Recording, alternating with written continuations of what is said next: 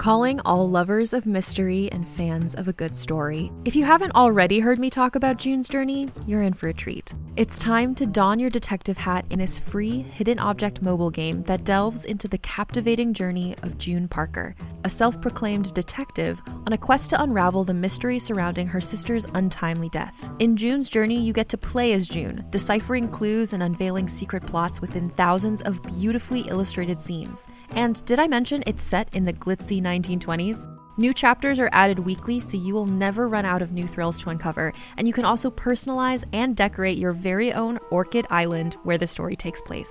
How sharp are your detective skills? Find out when you download June's Journey on your Android or iOS device, or play online via Facebook Games. Your detective journey awaits.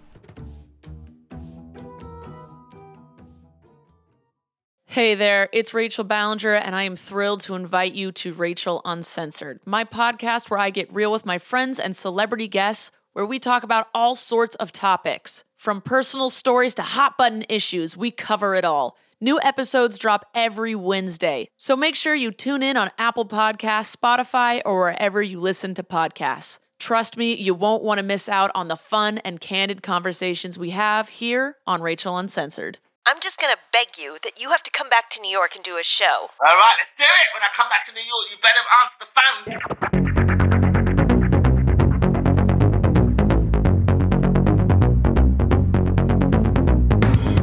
Hello, hello, everyone. Thanks for being here. This is Reppin, and I'm Evelyn, your host. My guest today makes me laugh out loud, even when I'm alone in my apartment. Born and raised in London to Nigerian parents, she's a fantastically talented and award winning stand up comic. You've seen her on The Tonight Show, Last Comic Standing. She has two Netflix specials, and she's regularly featured on Comedy Central's The Daily Show with Trevor Noah. She's authored a book called Cack Handed, a memoir. And she's also the creator, executive producer, and plays the scene stealing best friend on CBS's hit Bob Hearts Abishola. With all of this success, you'd think that she's had it made, but today she talks about her experiences with racism, being bullied, and the weight and pressures of cultural and family expectations. She also shares how she's transformed some of this pain to power and how she's working to represent and change stereotypes. I'm so excited she's here. She's armed with humor and heart. Get ready. Here comes Gina Yashere. How are you? How have you been doing? I just want to take this opportunity to congratulate you on the tremendous amount of uh, projects and success that you've had. You've got a great memoir called, and I need to slow it down to say it. Uh, if I say it faster, it might be something else. It's called Cack Handed. Very careful. So tell me a little bit about the book, and then I want to definitely go on to your other huge successes, which is a hugely popular and amazing show on CBS called Bob Hearts Abishola. So let's first start with your memoir. Tell me a little bit about it. It's called Cack Handed. Cack handed. It's an old English term which means left handed. Cack handed also means awkward and, and clumsy. A lot of left handed people are considered to be awkward and clumsy, which I don't think is true. I just think the whole world is right handed, 90% of the planet. And so that little percentage of us that is not, we are being discriminated against on a daily basis without people knowing. Fat pens were made for right-handed people, faucets, everything. If I'm at a bar next to you and I'm talking and I'm gesticulating with my left hand, I'm likely to knock over your drink, which is placed on your right. Not because you're clumsy, because you're right-handed and every the world revolves around you. So, and also another word, word for poo, as in shit, is cack. And in many, many cultures, the left hand is supposed to be the hand is the unclean hand. It's the hand that's used to wipe your bum. So hence, I think that's where the word cack-handed came from.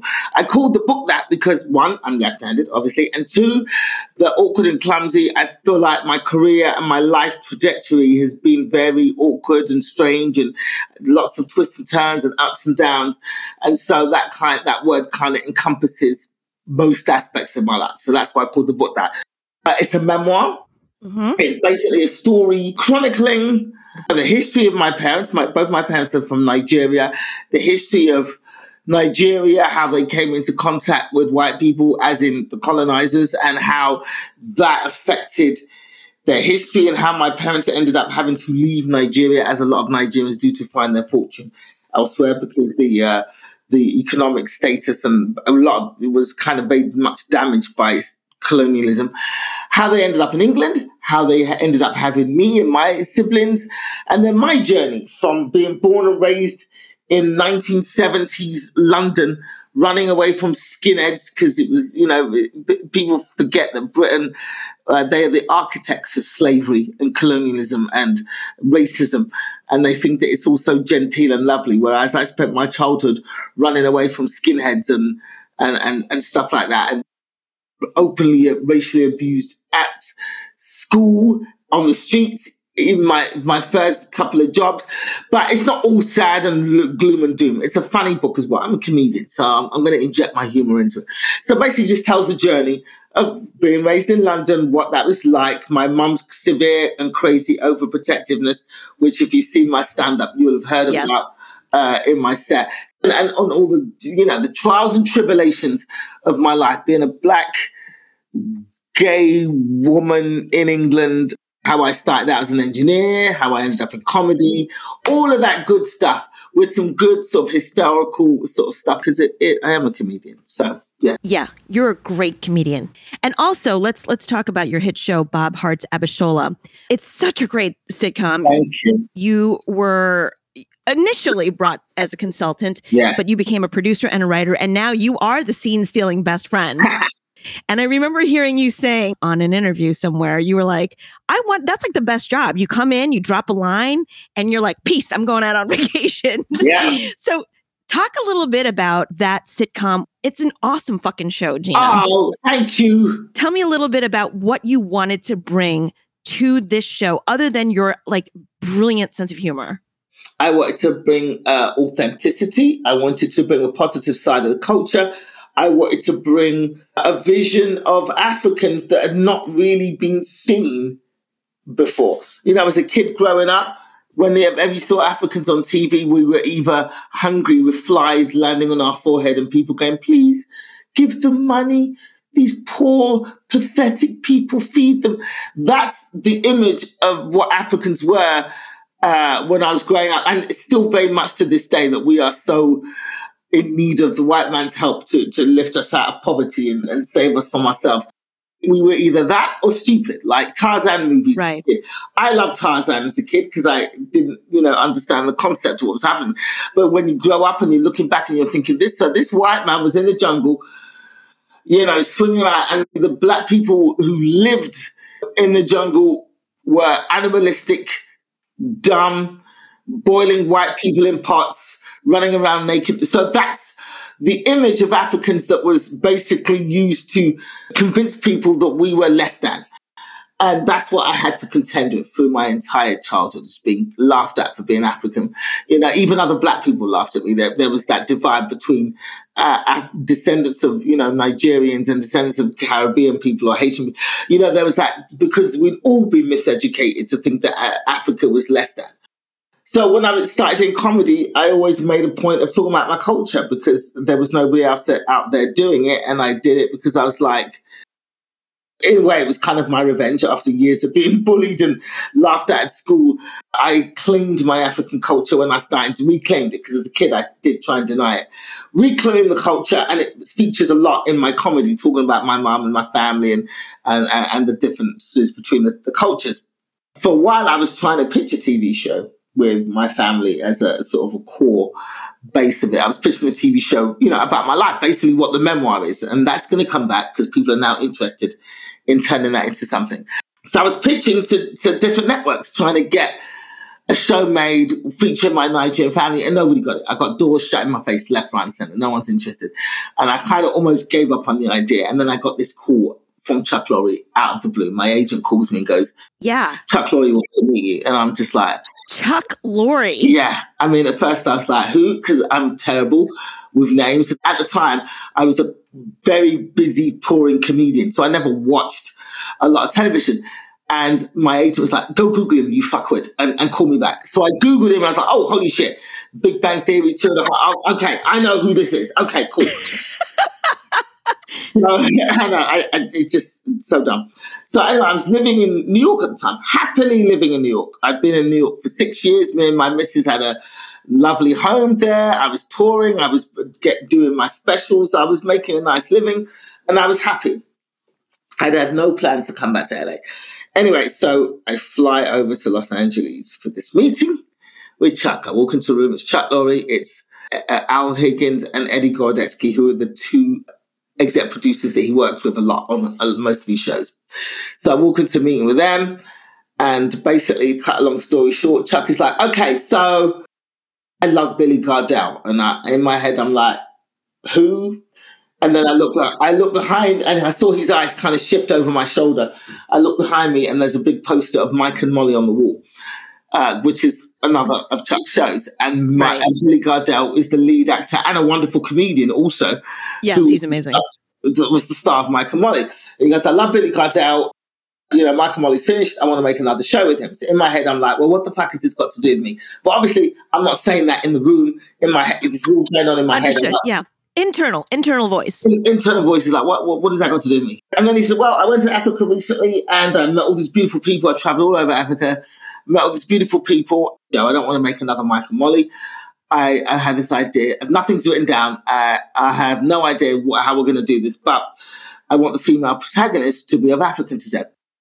Nigerian, because I'm going to say Nigerian because when we started looking at Africans, Nigeria is the loudest and most obnoxious country. He didn't say that. I'm just saying. he just basically said that Nigeria just coming, kept coming up in the searches. And the reason why is because Nigerians are extremely uh, forthright. We are the loudest of the African countries. We, we are considered obnoxious by the other African countries. We're just the loudest. So basically, Nigeria come out from their searches. So they were like, okay, let's make the female protagonist opposite Billy Gardell Nigerian. So I'm thinking, so is that what, why you want me here? Are you planning for me to be that person? And Chuck looked at me and went, mm, not necessarily. And I was like, in my head, I was like, well, then what the fuck am I doing here? To cut a long story short, he, he says, uh, look, we are three white guys. And if we're doing the show that with this woman and her family, which to me, and Chuck was making, wanted to make it as an antidote to the Trump nonsense that was going on at the time this show is needed. And he's like, well, look, here's the thing. Uh, if we're going to be creating this show with this Nigerian woman and her family, we're three white guys. We don't know anything about Africa, Nigeria, the cultures, the people, what her family is like. And that's where you come in. We'd love you to be sort of a, a consultant on this to help us get these things right. So in my head, I'm like, a fucking cons- an African consultant. This sounds like utter bullshit in my head, not in the room. In the room, I was like, okay, interesting. Please tell me more. Again, it's good, Gina, that you're differentiating between your outside voice and your inside voice. I think that's a good thing. Absolutely. So in my head, I'm like, ugh, this is just ridiculous. And also, I've been burned before where I've gone into meetings and I've given ideas and I've talked through stuff. And then the people have never called me back, but then I've seen my ideas implemented yeah. on a TV show with the same executive that I had a meeting for three years later with someone else who's younger and cuter than me. Yeah, that sucks. So that's happened to me a lot. So I, I was very skeptical because uh, obviously I've been burned so many times. And I was like, consultant, you want me to consult on all things African? This sounds weird. I have no interest. But in the room, I'm like, okay, interesting. Please tell me more. And I was like, so where did you guys find me? And I'm expecting them to say, oh, we did a deep dive you know, we've seen your Netflix specials. We know we've seen your Def Jam set. We've seen you on the the Tonight Show. We've seen you on Leno. We've seen you on the Daily Show. Right. And they went, oh, we, no, what we did, we typed Nigerian female comic into Google and and that's how we found you. So now I'm fucking furious. In my head, I'm like, you, you, I was like, this is the epitome of white privilege here. You've flown me first class, by the way, because I insisted on a first class ticket and they put me in a five star hotel. So I'm like, this is white privilege right here. You guys have, have flown me right. across the country first class on a whim and a Google search. Jesus. So I'm like, okay, I'm in the I'm in the room and I'm like, okay, fine, this this sounds weird, but I'll, I'll hear them out and then I'll go. So we discussed a little bit further, and I was like, okay, well, thank you very much, and I left the meeting. And I call my agent and I go, please tell them thank you, but no thank you. I have no interest in this. This just sounds weird and exploitative, and I don't want to put my name to something that could definitely ruin the work that I've built up in my career, Right. representing my culture properly. I don't want my name attached to any bullshit. So I'm going to say, you know, thank you so much, and no thank you. And my agent was like, I'm going to give you a day to think about it. I'm not going to call them immediately and say no. this is fucking knowing you. But luckily, I have friends and family, uh, people around me who have no no qualms in telling me I'm being a dumb bitch when I'm being a dumb bitch. My best friend Lila in London and my younger brother Edwin both called me. Uh-huh. It was like I was being screamed at in stereo from across the pond. They, they're both in England. All my family and friends are in England. They called me up and screamed at me for two hours, going, Are you an idiot? This is Chuck Lorre. This has been your dream to have a sitcom, to be in a sitcom. And here's an opportunity landing on your plate, and your pride and your ego is about to fuck this up. You've been complaining for years about the lack of opportunities for, for black women in this industry and lack of opportunities for you, even though you're more talented than half the white guys that you came up with. And here's an opportunity landing in your lap, and you're going to say, Are you dopey? So basically, they screamed at me for two hours. You have good people around you. Good people. And I was like, Okay, maybe you've got a point. well, I, I grudgingly conceded and I call my agent up and I go, all right, I'll give them a couple more days to convince me. Let's tell them I'm, uh, there is a preliminary interest. Let's do that. So I'd flown in on Sunday from New York for a meeting on Monday, and my flight was supposed to go back to New York on the Tuesday. So they changed my flight. They're like, just stay an extra couple of days and go in a room with them and just see what they want. Chuck has a production office at Warner Brothers in Burbank, so his office is there.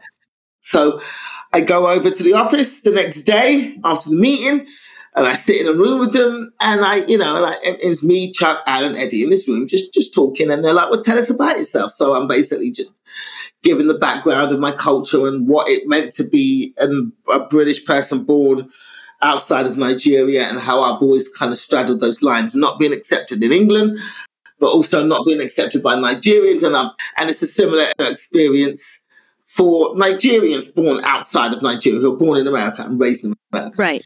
Right. Uh, so we're talking about that. And they're like, so what would this family look like? And I was like, so I basically couldn't help myself. The creative juices started flowing and I kind of liked these guys. I, I felt like, you know, they were genuine and trying to actually do something good. So then I start creating characters. I'm like, okay, so what do you want to name the characters? We come up with the name Bob for Billy Gardell's character. Very easy. I'm like, well, that's an easy white guy name. what do you want to call the Nigerian female protagonist? And they're like, um, we're thinking Lupita. So I'm like, Lupita. I was like, you guys really need me. Okay, let me explain a couple of things. I know you're saying Lupita because of Lupita Nyong'o, who's a wonderful actress. yeah, yeah, for Uh, and sure. then you've seen her in 12 Years a Slave and, and Black Panther. I completely get where you're going with this. Here's the thing Lupita is Kenyan. Wrong country. She's from Kenya. We are doing Nigeria, wrong sides of the coast, like opposite sides of the country. So let's nip that in the bud. Furthermore, Lupita's parents were travelers. They traveled the world a lot. I believe they were diplomats. And Lupita was born in Mexico. And her parents gave her the name Lupita for shits and giggles. And I was like, I can pretty much guarantee you there is not another African on this planet called fucking Lupita because it's a Spanish name. So we're not going to call her Lupita. They fucking needed you, Gina. They needed you. me. So I'm like, here's a list of Nigerian names. I'm going to go with the Yoruba tribe because that's the tribe I'm more familiar with because I was brought up in London and Yoruba people seem to make up the majority of the Nigerians that were around me and my mum. And even though my mother herself is not Yoruba, I'm going to pick Yoruba names and the Yoruba names are also very phonetic, so they're easy to just read the letters to pronounce the names. No weird throat sounds, no GB, you know, no, there's no, it's just Abishola. It sounds exactly how it's spelled. And that's the Exactly, thing yeah. with Yoruba names. So I, I, I picked the names and I helped them create characters. And, and after two days, Chuck called my agent, you know, Chuck's people called my people, and they were like, Chuck has decided to forget this consultant thing. We need Gina to help us make the show. We want her to stay. So they upped me from a consultant who would have just got like a flat fee and then thanks very much for that, bye, to a producer and actual, you know, a part owner of the show. As you should be. Exactly. So I got upped up to a producer and writer on the show. So that day that I was supposed to go home that Tuesday, I ended up making my underwear last nearly three weeks. because my two days of underwear start, lasted three weeks because I ended up staying for three weeks in a room with these guys and we wrote the pilot. You can shop from anywhere doing pretty much anything. You might shop while working, eating, or even listening to this podcast. And however you shop, we all know and love the thrill of the hunt. But do you also know how to get the thrill of the best deals? Because Rakuten shoppers do. With Rakuten, they get the deals they love with the most savings and cash back. And you can get it too. Start getting cash back at your favorite stores like Sephora, Nike, and even Expedia if you're looking to get some travel in. And getting cash back doesn't mean you have to miss out on sales because those can just be stacked right on top. It's easy to use and based on a simple idea. Stores pay Rakuten for sending them shoppers, and Rakuten shares the money with you as cash back through PayPal or check. Download the free Rakuten app and never miss a deal. Or go to Rakuten.com to start getting the most bang for your buck. That's R A K U T E N.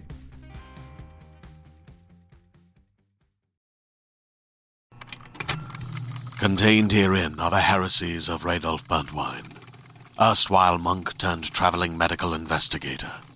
Join me as I uncover the blasphemous truth of a plague ridden world that ours is not a loving God, and we are not its favored children. The heresies of Radolf Burntwine, coming January 2nd, wherever podcasts are available.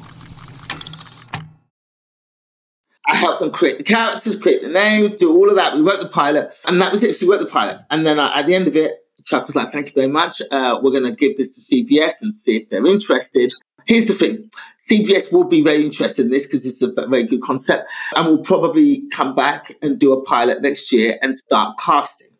Now, while we were creating the, the characters, I'd already had in my mind I am going to create a best friend character and I want to be that best friend because the best friend role is always the funniest role in every sitcom. I don't want to be the lead role. I don't want to be a love interest. I want to be the crazy funny friend. That's always been my dream as a comedian. So when we were creating the characters and writing the pilot, I created this character who was a woman on the bus who rode to work with Abishola every day and Abishola would come on the bus and, and go, there's right. white guy chasing me. What do I do? Kind of thing. So she would be the, the confidant. And while we were creating the show, I was like, yeah, we need a confidant for Abishola. I think we need a confidant. So I created this woman.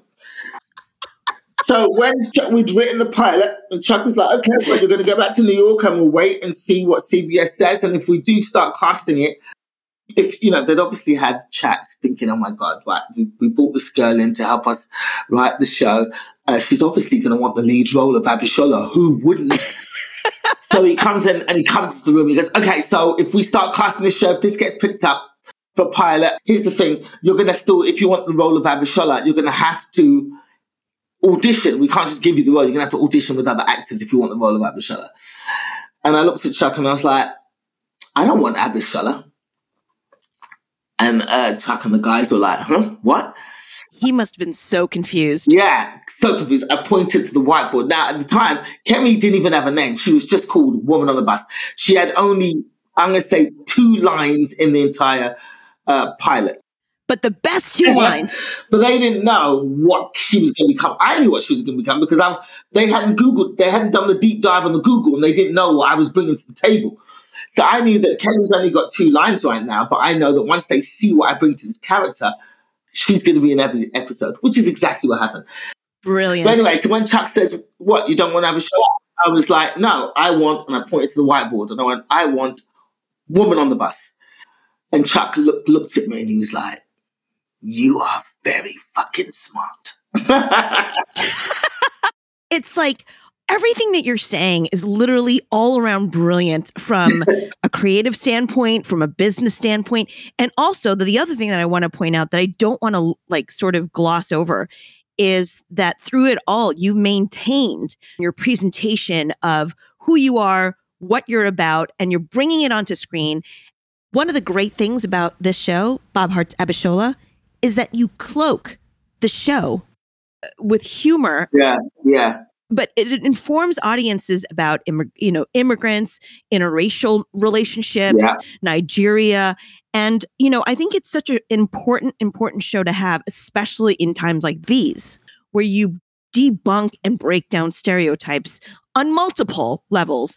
I think your character on screen too is just so uh, their friendship is so endearing, their relationship is so endearing. But man, your character is such a pisser. you just drop it and you're like, go. And the other thing that's really brilliant about your plan of being the woman on the bus is that you don't have to be on set every day, girl. you could just like kick it in sweats in the back, produce, and then go on do your own thing. yeah, it's, it's not been an easy an easy journey. Staying true to myself and, and, and sticking to what I believe. I didn't want to squeeze myself into a box. You know, when I first came to America, my agents would try and send me for auditions where I'm playing Amer- African American characters. And I'd be like, uh, I'm a comedian first and foremost. Actor comes second. I'm a comedian who can act. And what I have is is is different and special, and I want to ut- utilize that. right. Ricky Gervais is Ricky Gervais in every show that he does. Russell Brand, when he came over, is Russell Brand in every movie, every the same character because they want to bottle that special thing that he has. And I was like, I've got that special thing. Right. So I refused to turn up for auditions to play the security guard on How I Met Your Mother. I don't want that. When I went with my aid, my agent, who I'm with, who I've been with for the last sort of six years, I remember when my first meeting with him, I was like, "You're going to be very frustrated with me because you guys can be sending me lots of auditions, and 95% of them, I'm not even going to respond to the email because I'm waiting for that special thing. I don't want to just do throw everything at the wall and see what sticks. Eventually, someone will see me for my talent and what I can bring, and then it's it's all systems go. And if that doesn't happen, then I'll keep doing my own thing. Okay, but here's where I challenge you. And let me just say, I fucking love that you just said that. So when you have this perspective of like, here you are, you're trying to make your mark in entertainment, which is a brutally difficult industry. Brutal. It's fickle, it's volatile, but I love what I do. And I'm sure you feel the same way. Absolutely. Nonetheless, when you go in and you're like kind of getting these opportunities, right? What like gave you the commitment or the perspective where you were secure enough in yourself to say, look, I'm getting all these auditions and it's super easy to say yes. And it's tempting as fuck, right? Because it's Yeah. money, it's an entry into the business, which is so hard to break into. But you said, look, I'm going to turn down 90% because, and I'm going to quote one of your routines just so you know I'm not bullshitting that I love your work. You didn't want to play ghetto hoochie number three from the left. Exactly. So what gave you the what I, I don't even know what you call it the um uh, the confidence I guess within yourself to say I'm going to wait and see until I'm going to wait until there's a project where I can bottle who I am and be seen. It took a long time. It was not only just, you know, confidence and courage, it was also, I don't want to do something and do it badly because it's just not for me. And I just didn't feel that my heart would be in doing these roles and I wouldn't bring it anything. I know what I want to do and I have a vision of what I wanted to do. And yeah, some people, you know, my, my brother, when he was screaming at me to take the Chuck show, he was like, You're blinkered. You've got blinkers on. Do you know what blinkers are? No, what are they? Horse racing. When they race horses, they put those black Yes. leather patches on the sides of their head. Right, In England, they're called blinkers. And they're so that the horse cannot see right, the other competing horses. All it's looking is the finish line, forward right. to the finish line. And those what blinkers are. And so my brother was like, You are very blinkered. You have your eye on what you want to do, but you're not seeing opportunities come at you, coming at you laterally, coming at you from different directions. Right. And I've always been like that. Like when I want to do something, I focus laser energy on it, and that's what I want to do. And, and then if it doesn't work out, I go, okay, I will turn my blinkered vision to something else. I've always been like that. So when, you know, I had a vision of what I wanted to do, and I was like, I don't want to be doing these little bit parts. Uh, you know, I'm a stand-up comic. I love doing my stand-up comedy, and I'm I'm starting to build my way. I'm I'm making my own specials because you know the two of those three specials you see on Netflix. They were not given to me. I put my money where my mouth is and rented a theater and rented a crew and sold tickets and made those specials myself with my own money. So I've always been a hustler. I was like, I'm going to hustle and make it any way I can using what my own skills. I'm not going to compromise who or what I am to fit in anybody else's images of what they think I am. It was a mixture of confidence in my ability, confidence in what I wanted to do, and also the fact that I was like, I don't want to do something that I don't really want to do and then just do it badly because that doesn't help me anyway. Right. Then they'll just look at me like, oh, she was really shit when she played that security guard. We won't have her back again. Right. That was always my thing. And I stuck to that until my brothers were like, yeah, my brother and my best friend were like, yeah, that is a great thing. But now you got to make sure that you open yourself up right. To opportunities. It's just hard to find that balance sometimes, you know, to be laser focused in your vision because you know who you are and what you're capable of and what you want to do. But, you know, I often say on this show, it's not enough that you're self realized and self assured. Yeah. The unfortunate thing is that we have to contend with how the world and others see us. Exactly. And that we have to break through that, right? So I think you're doing a lot of that with uh, Bob Hearts Abishola and also your your stand up. The show is also a love letter to your mom, Yes. essentially, right? Yes. In terms of the work ethic that she instilled in you. But there's something else that I wanted to kind of get to that you had mentioned in previous interviews. You had mentioned that you had faced racism from both sides. You're being told that you don't fit in on either side. So, what were some of the things that you learned coming up? I spent my youth trying to fit in with people, you know, trying to make myself smaller so I could fit in. And it didn't work. And I discovered early on it was never going to work. And then I went from, okay, I don't fit in to, all right, I'm going to be the crazy, scrappy kid and just fight everybody.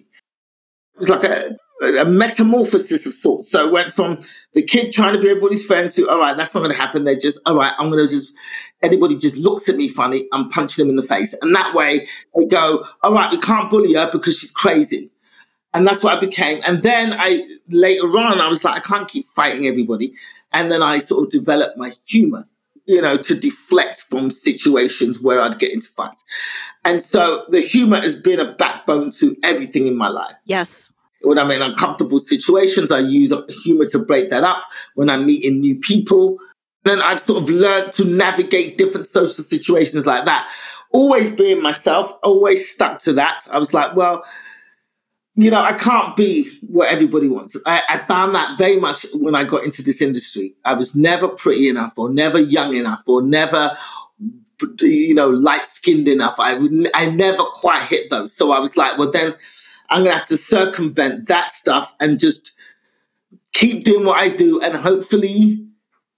The talent and my hard work and me just out there, just putting fingers in pies and trying to make my own thing, that will come through. So it's always been about being myself, working as hard as I can, and just taking every opportunity I can and making something out of nothing.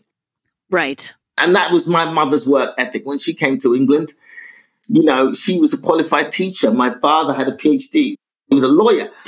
And uh, my mother couldn't get a job in the teaching industry in England because it was so racist. So she, okay, well, then I can't teach. I'm going to I'm going to try being a secretary for a while. Okay, I'm going to do this. Oh, oh, you know what? I'm going to set up my own business, importing stuff from Nigeria and selling it to the Nigerians here, and just and getting bags and suitcases and things, and and doing my little markup and selling it to my fellow immigrants. And she just parlayed that work ethic into something else that she could make work. And so I, I learned from that. Can you share a story where the situation was difficult, it was hurtful? How did you use it? Yeah, I mean, what really shocked me was not the racism from the skinheads on the street when I was a kid, because my mum would, you know, raised us all and goes, okay, we're in England. When you hear these people are frightened of us, they just mind yourself when you walk in the streets. You see the bad boys. She's calling the bad boys. You, you don't look them in the eye. You turn away. You, you know. What shocks me the most was being abused by my fellow black people, you know, of Caribbean descent, because they've been miseducated to what African people represented, and they hadn't didn't have the knowledge that they had actually come from Africa. They thought that they were Caribbean. They were like, "Nah, I'm not African. I'm Jamaican. You're African. You running around the jungle. Your family, but I'm Jamaican." I was like, they didn't know that black people weren't in Jamaica. They were stolen and put there. But this was the complete obfuscation of history that the Brits and Americans, or the Brits specifically, did with such aplomb. But anyway, there were various various hurtful situations where I'd be at school, I'd be hanging out with a bunch of, you know, I tried to make friends, and I remember I used to hang with this group of girls, and all uh, us black girls would hang out together and have fun, and we'd, we'd sing the whatever pop song was on the radio, we'd learn the raps and whatnot, and it was great. But then if I had an argument with one of them, the entire group turned on me. And it happened on a regular basis. And that was very hurtful for me because I'd be like, I only had an argument with this person. Why? And then they'd shun me, they'd call me names. You know, these are my friends, you know, who then all turn on me at the same time and call me names. And then I'd be on my own for a week until the person that I had an argument decided, okay, I'm going to talk to you again. And then they'd all come back to me. And that featured a lot through my, for my school days. And that, you know, is not very good for a person's self esteem. Of course not. Yeah. To constantly know that you're on tenterhooks the entire time. Right. That if you say one wrong thing to one person in this group, your friendship group dwindles to nothing immediately. That happened a lot. And I'd be like, oh, one day you're going to beg to be my friend. One day. Now, I didn't know that I was going to be an entertainer at this point. I thought I was going to be a doctor because my mum had told me I was going to be a doctor. But I always had this thirst for to do everything well and be successful in whatever I did. And I was like, one day I'm going to be cool and you guys are going to want to be my friends. And those friends I kind of left behind because I changed school at 16. And then at the new school, I became a new person. I changed my name from Regina to Gina because Regina, they, they changed Regina to Regina, which became Vagina. So it's my first school not only was I an African kid, I had a name that sounded like female genitalia. I was never going to be cool at that school. Right. And at 16, I left that school. I went to another school. That's where I became Gina, the cool kid at 16. It took till I was 16. Got to another school, changed my name. I went to a school that didn't have a uniform. By that time, I was getting little part time jobs so I can buy my funky little clothes and make my little outfits. And I became the cool kid at this new school, which completely changed my life going forward. I never wanted to go back to that life. And in fact, for the first couple of years at that new school, I was terrified that I'd be with my new friends and bump into someone from my old school, go, You're not Gina, the cool girl, you're always going to be vagina. And for the first couple of years at my new school, I was terrified of bumping into anybody that I knew from my past life because I completely created a new life. Right. I became an entertainer, became very well known in England. And I remember all those girls that used to call me names turned up. I didn't know till after the show because had I known that they were in the audience, I'd have said to the sound guy, turn the light up, because it was a 2,000 seater sold out theatre. Right. I would have gone, turn the lights up. You bitches, you made my life a misery. This is why. And I would have done 20 minutes on them. But luckily, they were smart. They didn't let me know that I was coming before the show. And they all came and surprised me in my green room afterwards. And I was like, look at you bitches. You used to laugh at me and call me names, and now you're coming to my green room to surprise me. Oh my gosh, my good friend from school, look what you become. You know, that was a very good full circle moment. Obviously, my career is, is not experiencing the highs that you are, but um, you know, I've been in this business 27 years, so hang in there, mate. Your time's coming. I hope God's listening to you, Gina. so your mom wanted to, you to be in academia, which I also can understand. I don't know if that's an immigrant thing. Definitely. And you also were supposed to be a doctor. Yeah, those are the jobs that my mom picks. Yeah. So I don't know if it's like a, an, an immigrant thing or whatever it is, but the, what I wanted to get to is the weight of expectation. Nobody ever wants to disappoint anyone they love. Absolutely. But you have to stay true to yourself. So, how did you contend with the weight of expectation to be the person that you are? It was very difficult. Uh, you know, my mum wanted me to be a doctor, and she told me that from the age of three years old. And I didn't realize I had a choice. And even though I my my spirit urged towards performance. I remember a drama teacher at school when we were allowed to do drama. We were allowed to do drama as a subject up until the age of 13. And then we picked our options. And my mum was like, forget this drama. You're going to do biology, physics. So she picked my subjects. But up at, at the age of 12, I remember my drama teacher saying to my mum at a parent teacher conference, your daughter, Gina, she's the class clown. She's always entertaining people because at that point I'd started learning to use my humor to deflect from confrontation, but also I'd use it to disrupt classrooms. to make my friends laugh. I would do anything to make people laugh, which meant getting myself into trouble a lot. But this drama teacher was like, look, I can see through Gina's class clown persona, she's actually a very talented performer. And I think, you know, maybe get her into an acting school or something like that. That might be something good for her. And my mother looked at this teacher with complete disdain and went, yes, uh, Gina can act like a doctor until she becomes a doctor. And that was the end of that fucking conversation. Done. Um, but the weight of expectation was heavy on my shoulders. In a way, it helped, in a way, it didn't. I'll tell you how it helped because my mother spent so much of my childhood telling me I was going to be a doctor, telling me I was intelligent, that I strived to, you know, to make all of this come to fruition. She used reverse psychology on me by telling me I was clever, that I was intelligent, that I was smart enough to be a doctor. Even though I was misbehaving at school, I always made sure my grades were on point because my mum told me I was clever, so I've obviously got to be clever, which means I've got to make sure that I've got these grades that show her that she's right, but to call me clever.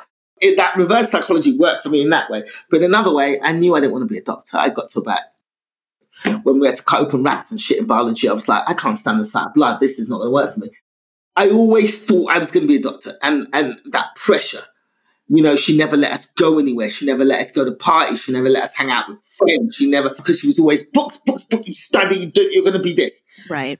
And it got to a point where she drove me to a suicide attempt at 16. Oh, Gina. Oh yeah, I I got into. It's a mixture of two stories. So it's the pressure. I'm I'm doing my exams now. So we do these exams, which then lead to advanced levels, which will lead to university degree and so on.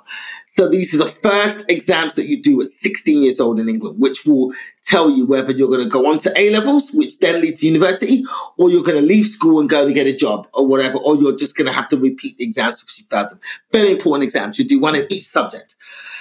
And it was exam time, and I was, I, you know, luckily I'm blessed with a good memory, so I leave all my revision to the very last minute. But luckily at the time, uh, exams was very much about memorizing shit and regurgitating. It was not a lot of uh, coursework over the course of the year, which was great because I'm not la- I'm lazy. I procrastinate, so I can memorize shit very well. So it was exam season, and I was 16. So when you're coming in to do your exams, you don't have to wear school uniform, so you could wear your own clothes. So I was the, I felt like I was the shit. I was getting to school in my non-uniform, dressing in my funky colors, and going doing my exams, and then going home. It was a beautiful free time because I didn't have to be in school full time. We'd come in just for the exams. I'd just done an exam that I'd known I'd passed. I think it might have been the French exam. I love languages, and I got to do French by convincing my mum that a bilingual doctor would earn more money. Brilliant. I'm coming back from my French exam. I loved languages, so I knew I'd pass that exam easily. I'm strutting through the playground, about to leave. And that was one exam, eight down, let's go. I got teased relentlessly for school for being African. A girl leaned out of her classroom. She was in her class. She was a year younger than me, so she was not doing an exam. She was in a maths class. She sees me striding through the playground, looking all confident in my red jacket, matching red pants, matching red shoes, matching red headband, because I'm a stickler for color coordination. She leans out the window and screams at me. Oh, look at you. You think you're so nice. You, are African this, African that. And started abusing me through the window. And I'm thinking, I'm, I'm doing my exams. I'm minding my own business. You should be in your classroom studying. This is not recess. I'm just heading out through the playground to head home, and you're abusing me. You're in your classroom, and you're you you you're so affronted by my happy strut that you have to abuse me from in the middle of your own lesson. Right. cut a long story short, I stormed up to that classroom and beat the shit out of this girl in the middle of a maths lesson. Oh, shit. The teacher, who I remember was a Moroccan teacher, so he was North African. He did nothing to stop me beating the shit out of this girl. So I don't know whether he deep down he was like, beat that bitch. I'm an African too. You know, fucking calling us names. You, you get her. Or he was just, she was a very mouthy and annoying child. so maybe he was just like, I can't hit her, so I'm gonna let this kid hit her. And then, yeah. I don't know what the reason was, but he just stood by and watched me beat the shit out of this girl. And at the end of it, he kind of just tapped me in the shoulder and was like, okay, go. And I was like, cool. And I strutted and went back home. But uh, he snitched, though. Obviously, he's a teacher. Don't want to lose his job. He snitched. And I was reported to the head, head of the school. Right. I get called in the next day and I hit this girl so hard in her arm and I wasn't punching her in her face. It was all body stuff. But, you know, it was years of frustration and anger of being, uh, being teased all the time and called names. I unleashed it on this girl. I dislocated her shoulder. Oh, shit, Gina. Yeah, I dislocated her shoulder. Holy shit. I get called in the next day by the head and go, and they're like, yeah. Now, I was doing these exams. And when I passed these exams, I was going to stay on at the school to do my advanced levels. I didn't want to stay on at the school. I wanted to go somewhere else and start my new life with a new name. But my mum was like, this is a good school. You're staying at the school. So I got called in by the head. She goes, you dislocated this shoulder. This girl's shoulder. Uh, you are no longer welcome at this school. So, and I was like, but can I finish my exams? Because in my head, I was like, if I don't get to finish the exam, I'll never become a doctor. I'll never hear the end of it. And she was like, and to my relief, she was like, yeah, you can finish your exams here. We're not going to expel you and stop you from doing your exams. But after you do exams, you're going to have to find another school or to go to because you're not welcome back here. And so uh, I went home. Obviously, my mum got the call. My mum screamed at me for hours. Now, in my head, I was like, I'm still doing my exams. I'm still going to pass these exams. I'm still going to do my advanced levels. I'm still going to become a doctor. I'm just going to do it at a different school. And I didn't want to stay at this fucking school anyway. You were the one that were forcing me to stay at the school. So actually, this has worked out for the best. Just find me another school. But my mum was just so, because she had her plans. She had her blinkered plans. I was going to stay at that school until it was time for me to go to university to study, to do, get a degree and become a doctor. So she screamed at me for hours, just abuse, abuse, abuse. And it was the last straw. I was like, I have studied. I've done everything I'm supposed to do. You've stopped me having any kind of social life. I've had no friends because of you. You gave me a name that has made my school life a fucking misery. And now you're screaming at me for defending myself against this abuse. I'm done. And I went upstairs and uh, I went to the medicine cabinet and I took a bunch of aspirin. Luckily, it was aspirin and not and not paracetamol because if, we used to take both for headaches in our house.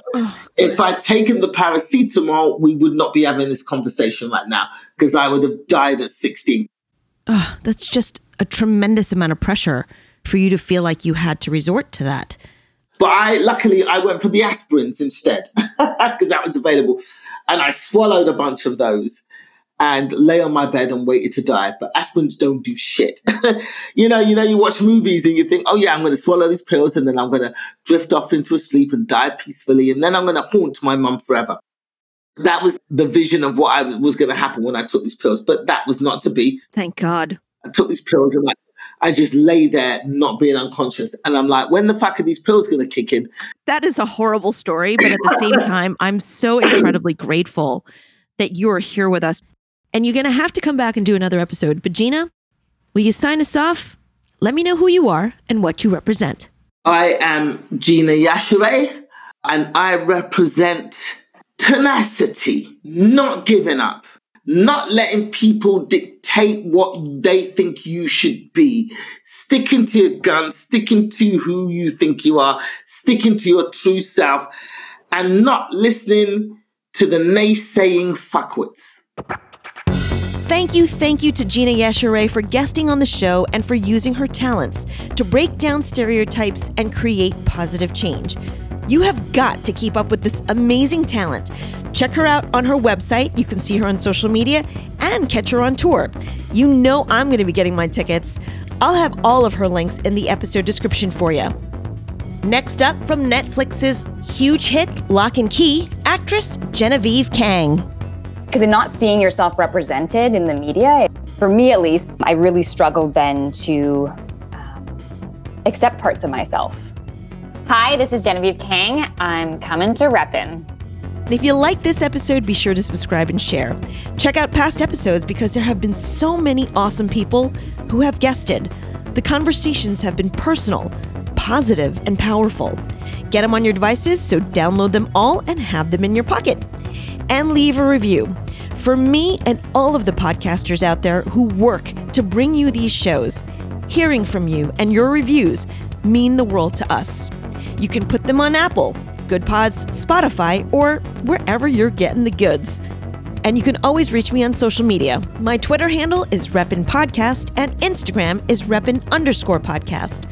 Always thanks to my squad for helping me bring this series to you. Reppin is a Suburban Outlaw Productions.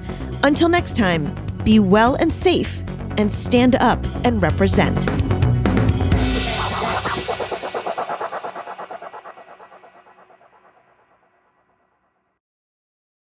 Hey there, it's Rachel Ballinger, and I am extremely excited to invite you to Rachel Uncensored. It's my podcast where I sit down and get real with my friends and celebrity guests, where we talk about all sorts of topics. And sometimes we might be under the influence when we do so. We cover things from personal stories to hot button issues and it's the only place on the internet you can find an uncensored version of me. It's a side of me that you might not have seen before because it's not the most family or brand friendly. But don't worry, I'm still sort of slightly a decent human being. If you're intrigued, then make sure you check it out. New episodes drop every Wednesday. You can find it on Apple Podcasts, Spotify, or wherever you listen to podcasts. Trust me, you won't want to miss out on the fun and candid conversations we have here on Rachel Uncensored.